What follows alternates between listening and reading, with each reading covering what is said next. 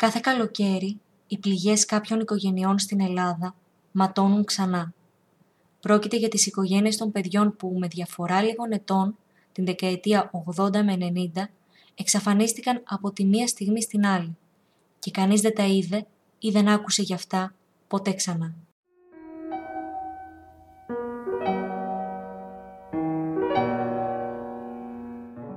Καλησπέρα. Είμαι η Μαριάννα Μητροπούλου και ακούτε το podcast «Ματιές στο αρχείο». Ένα podcast που με τη βοήθεια του αρχείου της εφημερίδας Πατρίς ξεσκονίζει ιστορίες που έχουν ξεχαστεί ή ακόμη και ιστορίες που δεν γνωρίζαμε μέχρι χθες.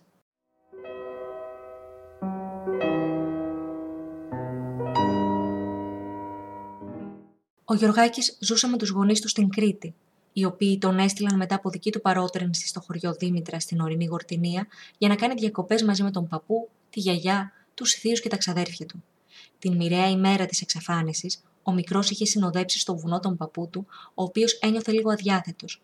Κάποια στιγμή, ενώ περπατούσαν, ο παππούς τον άφησε σε μια πηγή ώστε να γεμίσει τα παγούρια με νερό και πήγε να φροντίσει τα ζώα τους. Όταν επέστρεψε στο μέρος όπου θα τον περίμενε ο μικρός Γιωργάκη, δεν το βρήκε. Ο νους του βέβαια δεν πήγε στο κακό.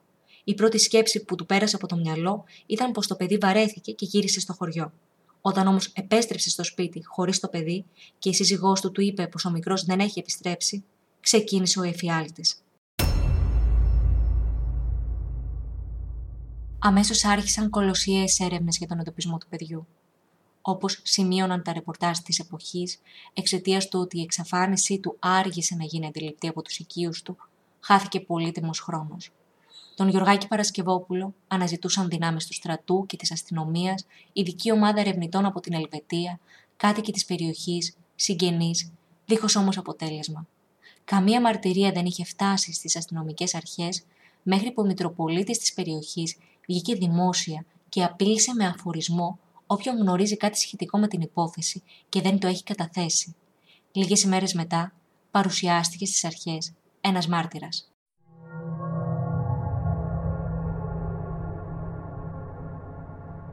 Επρόκειτο για κάτοικο ενός χωριού κοντά στη Δήμητρα. Ισχυρίστηκε πως την ημέρα που εξαφανίστηκε το παιδί, εκείνος περνούσε με το αυτοκίνητό του από τον περιφερειακό δρόμο κοντά στο βουνό. Στην άκρη του δρόμου είδε ένα μικρό παιδί, το οποίο έμοιαζε με τον Γιώργο. Αν και όπως είπε, του έκανε εντύπωση που περπατούσε μόνο του, δεν σταμάτησε να δει τι συμβαίνει. Λίγα χιλιόμετρα μακριά από το σημείο που υπέδειξε ο μάρτυρας, σε ένα δύσβατο μονοπάτι στο βουνό, ένας ντόπιος βρήκε λίγες ημέρες αργότερα την τσάντα με τα παγούρια του μικρού. Αρκετά χρόνια μετά, ένας βοσκός βρήκε επίσης σε δύσβατη περιοχή του βουνού ένα παιδικό αθλητικό παπουτσάκι στο νούμερο που φορούσε το αγνοούμενο αγόρι. Το 1995, δηλαδή τρία χρόνια αργότερα, βρέθηκε ακόμη ένα παιδικό κρανίο, το οποίο όμως δεν ταυτοποιήθηκε ποτέ.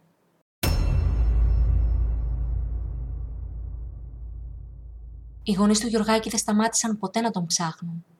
Η μητέρα του Χρυσούλα απίφθινε πολλές φορές έκκληση σε όποιον γνωρίζει κάτι για το παιδί της μέσα από την εκπομπή Φως στο τούνελ με την Αγγελική Νικολούλη.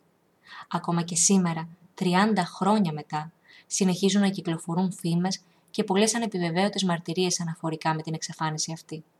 Μία από τις πιο διαδεδομένες θεωρίες υποστηρίζει ότι η εξαφάνιση του Γιωργάκη συνδέεται με μία σειρά από παρόμοιες εξαφανίσεις μικρών παιδιών στην Πελοπόννησο τη δεκαετία 80 με 90 οι εξαφανίσεις της Ανούλας στη Μάνη, του Μιχάλη στο Λεβίδι, του Νεκτάριου στην Πύλο, οι οποίοι είχαν προηγηθεί της εξαφάνισης του Γιωργάκη, παραμένουν άλλη τη γρήφη για την ελληνική αστυνομία και ένα δράμα δίχως τέλος για τους γονείς και τις οικογένειες των παιδιών αυτών.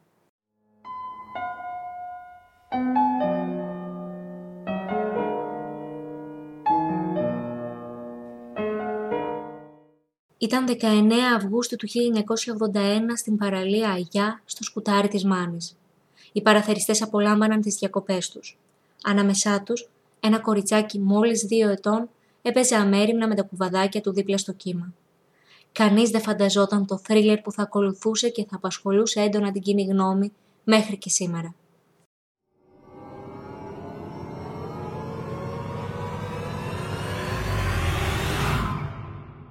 Η οικογένεια Τριανταφυλλίδη εδώ και χρόνια περιμένει μια απάντηση για την τύχη της Ανούλας, της μικρής τους κόρης και αδελφής που εξαφανίστηκε εκείνη τη μοιραία μέρα.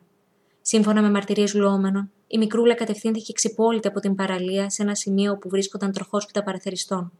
Μια γυναίκα είχε ισχυριστεί στην κάμερα της εκπομπής Φως στο τούνελ με την Αγγελική Νικολούλη πως είχε δει το κοριτσάκι και όταν το ρώτησε που πάει, εκείνο της απάντησε στη μαμά μου. Κάποιος παρατήρησε ίχνη από τροχούς αυτοκινήτου, αλλά και πατημασιέ παιδιού κοντά σε μια βρύση που υπήρχε σε μικρή απόσταση από την παραλία. Όλοι πίστεψαν πως η μικρή Ανούλα έπεσε θύμα απαγωγής.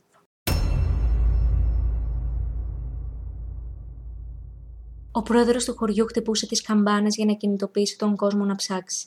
Οι συγγενείς, απελπισμένοι, προσεύχονταν για ένα θαύμα.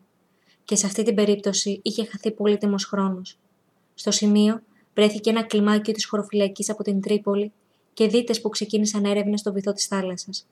Το σενάριο του πνιγμού όμως σύντομα απορρίφθηκε.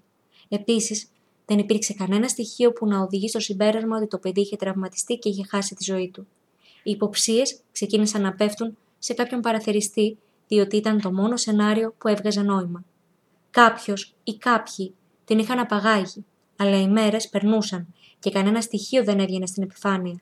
Λίγο καιρό αργότερα, μια γυναίκα γερμανικής καταγωγής έστειλε μια επιστολή στην οικογένεια της μικρής Ανούλας Τριανταφυλλίδη, δίχως να δίνει την ταυτότητά της. Υπέγραψε ως Λευκή και στην επιστολή της υποστήριζε ότι στο Ντίσσελντορφ είχε δει ένα κοριτσάκι που έμοιαζε στην Άννα. Ήταν μαζί με μια ξανθιά γυναίκα, κάτι που κίνησε την περιέργεια στη Γερμανίδα, αφού το κοριτσάκι δεν έμοιαζε καθόλου με τη γυναίκα που ήταν μαζί. Και πάλι όμως, οι αρχές δεν μπόρεσαν να διαλευκάνουν την υπόθεση. Μερικά χρόνια αργότερα, μια άλλη Γερμανίδα έστειλε επιστολή στην οικογένεια της Άννας, ρωτώντας αν υπήρξε κάποια εξέλιξη στην υπόθεση της μικρής. Όμως αποδείχτηκε ότι η γυναίκα που ρώτησε δεν είχε καμία σχέση με την υπόθεση. Ρώτησε απλά από ενδιαφέρον. Η οικογένεια της Άννας Τριανταφυλλίδη δεν σταμάτησε ποτέ να αναζητά το μικρό της Αγγελούδη. Μάλιστα, δέχτηκαν τη βοήθεια Αμερικανών που κατασκεύασαν ψηφιακές απεικονίσεις για το πώς θα μπορούσε να δείχνει η Άννα στα 17 και στα 28 της χρόνια. Τα σκίτσα με την έφηβη και ενήλικη Ανούλα Τριανταφυλλίδη δημοσιεύονταν αναδιαστήματα με την ελπίδα πως η Άννα θα αναγνώριζε τον εαυτό της ή κάποιος άλλος θα μπορούσε να την αναγνωρίσει.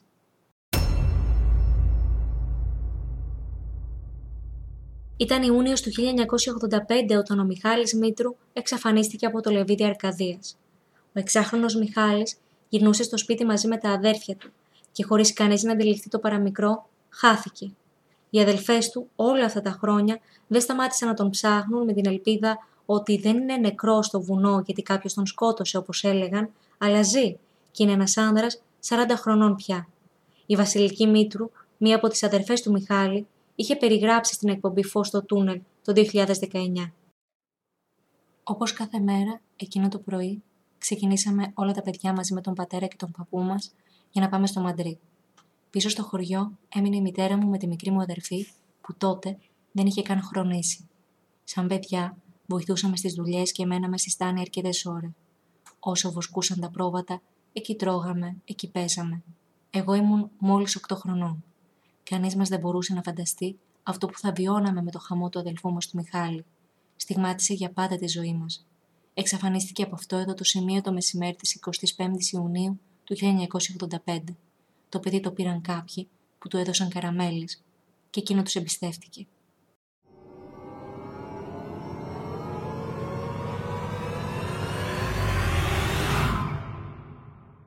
Η Χριστίνα, η Βασιλική και τα άλλα δύο αδέλφια ενημέρωσαν τους γονείς τους και όλοι μαζί άρχισαν να τον ψάχνουν.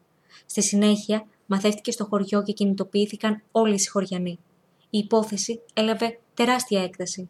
Έτσι στήθηκε ολόκληρη επιχείρηση από την αστυνομία, από στρατιωτικές δυνάμεις και διασώστες με εκπαιδευμένα σκυλιά. Για τον επόμενο μήνα η αναζήτηση ήταν πολύ ωρη καθημερινά και κοπιώδης, με αρκετούς να ψάχνουν μέσα σε πηγάδια. Κάποια στιγμή είχαν αρχίσει να αποδέχονται τον απόφευκτο και να αναζητούν το πτώμα του Μιχάλη. Όμως, ούτε αυτό βρέθηκε. Παρά το ότι οι έρευνες ήταν έντονες, συνέβη κάτι 9 χρόνια μετά που αναζωπήρωσε το μυστήριο. Ένας κυνηγός βρήκε ανθρώπινα οστά κοντά στην περιοχή της εξαφάνισης, τα οποία πήγαν στην αστυνομία και έγινε ανάλυση τους. Το πόρισμα που βρήκε ανέφερε ότι ανήκουν σε παιδί 7 με 10 ετών περίπου.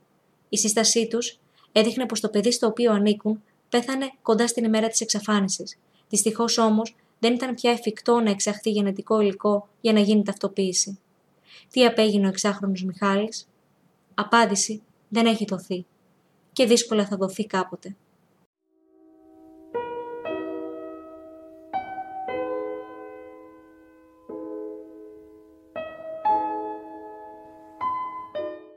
Ήταν 14 Αυγούστου του 1989 όταν ο μικρός Νεκτάριος εξαφανίστηκε από την Πύλο. Η οικογένεια Κορδού, ο πατέρας, η μάνα και τα δύο μεγαλύτερα κορίτσια δούλευαν από τα ξημερώματα στα κτήματα στους κάτω αμπελόκηπους Μεσσηνίας. Ήταν η εποχή του τρίγου. Ο μικρότερος γιος της οικογένειας, ο 7χρονος Νεκτάριος, καθόταν παράμερα και έπαιζε με τα παιχνίδια του. Γύρω στις 11 το πρωί τον αναζήτησαν για να φύγουν. Εκείνος, άφαντος. Κανείς από την οικογένεια, τους εργάτες και τους άλλους χωρικούς δεν είδε κάτι. Χάθηκε πολύτιμος χρόνος μέχρι η αστυνομία να κινητοποιηθεί και παρά τις έρευνες δεν βρέθηκε κανένα ίχνος του νεκτάριου. Ο πατέρας του πέθανε από τον καημό του έξι μήνες αργότερα. Είναι σαν να σε κυνηγάει μια ζωή ένα φάντασμα, είχε δηλώσει χαρακτηριστικά η αδελφή του στην εκπομπή Φως στο τούνελ. Η τελευταία εικόνα που έχω από τον νεκτάριο είναι η εικόνα ενός γλυκού και χαμογελαστού παιδιού. Πρέπει όλοι οι αρμόδιοι φορείς να είναι πιο ευαισθητοποιημένοι και να έχουν πιο έντονη δράση. Κάθε περιστατικό εξαφάνισης παιδιού, παλιό ή νέο, πρέπει να ανακοινείται συνεχώς. Να μην ξεχνιέται. Δεν γίνεται έτσι απλά μια εξαφάνιση. Είναι βέβαιο πως κάποιοι άνθρωποι γνωρίζουν και πρέπει να μιλήσουν.